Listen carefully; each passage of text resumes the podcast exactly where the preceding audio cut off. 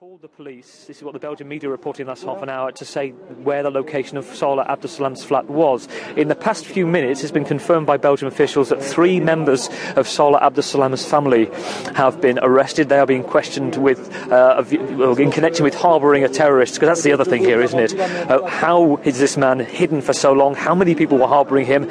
We thought he was in Syria. I spoke to Belgian security officials who said he was in Syria. Clearly, I think the Belgian police are pleased with what they've achieved. The government, the Prime Minister said he's been personally congratulated by, amongst others, the American President Barack Obama. But I think there'll be serious issues about how such a huge security operation has failed to find this suspect who's been hiding here all along. Yep, thank you very much. That was Gavin Lee there in Molenbeek in Brussels. And let's now move on to an analysis of what we can learn from this, what we know so far anyway. And for that, I've been talking to Peter Van Ostaeyen, historian, Arabist, and expert on jihadists in Belgium. Salah Abdeslam was the only attacker from the Paris attacks on the 13th of November last year who actually survived the whole attacks. It's been unclear for months what actually happened. He was spotted several times. He was spotted near the football stadium here in Brussels. And then it is believed that he was dropped off in Molenbeek, and then he got off the grid completely. Nobody, in my idea, would have thought that the man was still residing in Belgium. Yes, I suppose that says automatically that he must have had support.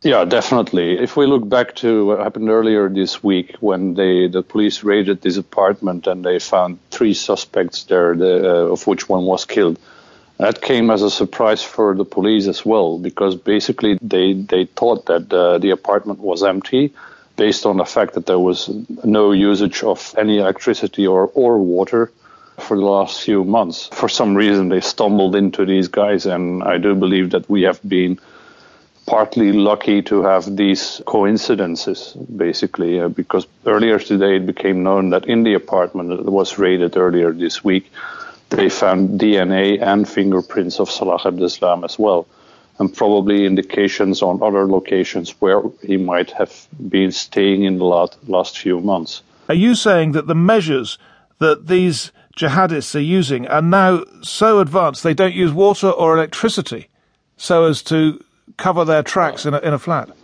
Well, basically, these guys have been used to living in a war zone like Syria, for example, and in a war zone you don't have any water or any electricity, so you just cope with what you've got. Can you just tell us a bit about him, his background, and what's his personal story, if you like, to get him to be in a position where he was trying to kill people in Paris? He was the brother of Brahim Abdeslam, one of the attackers in Paris, who actually has been shooting around on the general public in Paris and then blew himself up. And for some strange reason, Salah returned back to Brussels.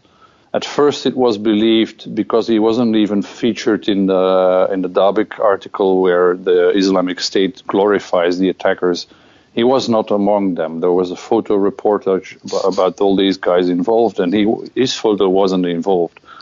And some say that maybe he turned chicken and he ran away, and basically there was a lot of speculation going on his actual role. But then a few months ago, France published a list of the most wanted terrorists in Europe, and on number one was Salah Abdeslam. He had been living as a French national in Molenbeek for quite some time. Basically, he just passed the radar. Nobody really knew anything about him until he started attacking. So what do you expect now? He's alive and he's in custody. Do you think he will talk?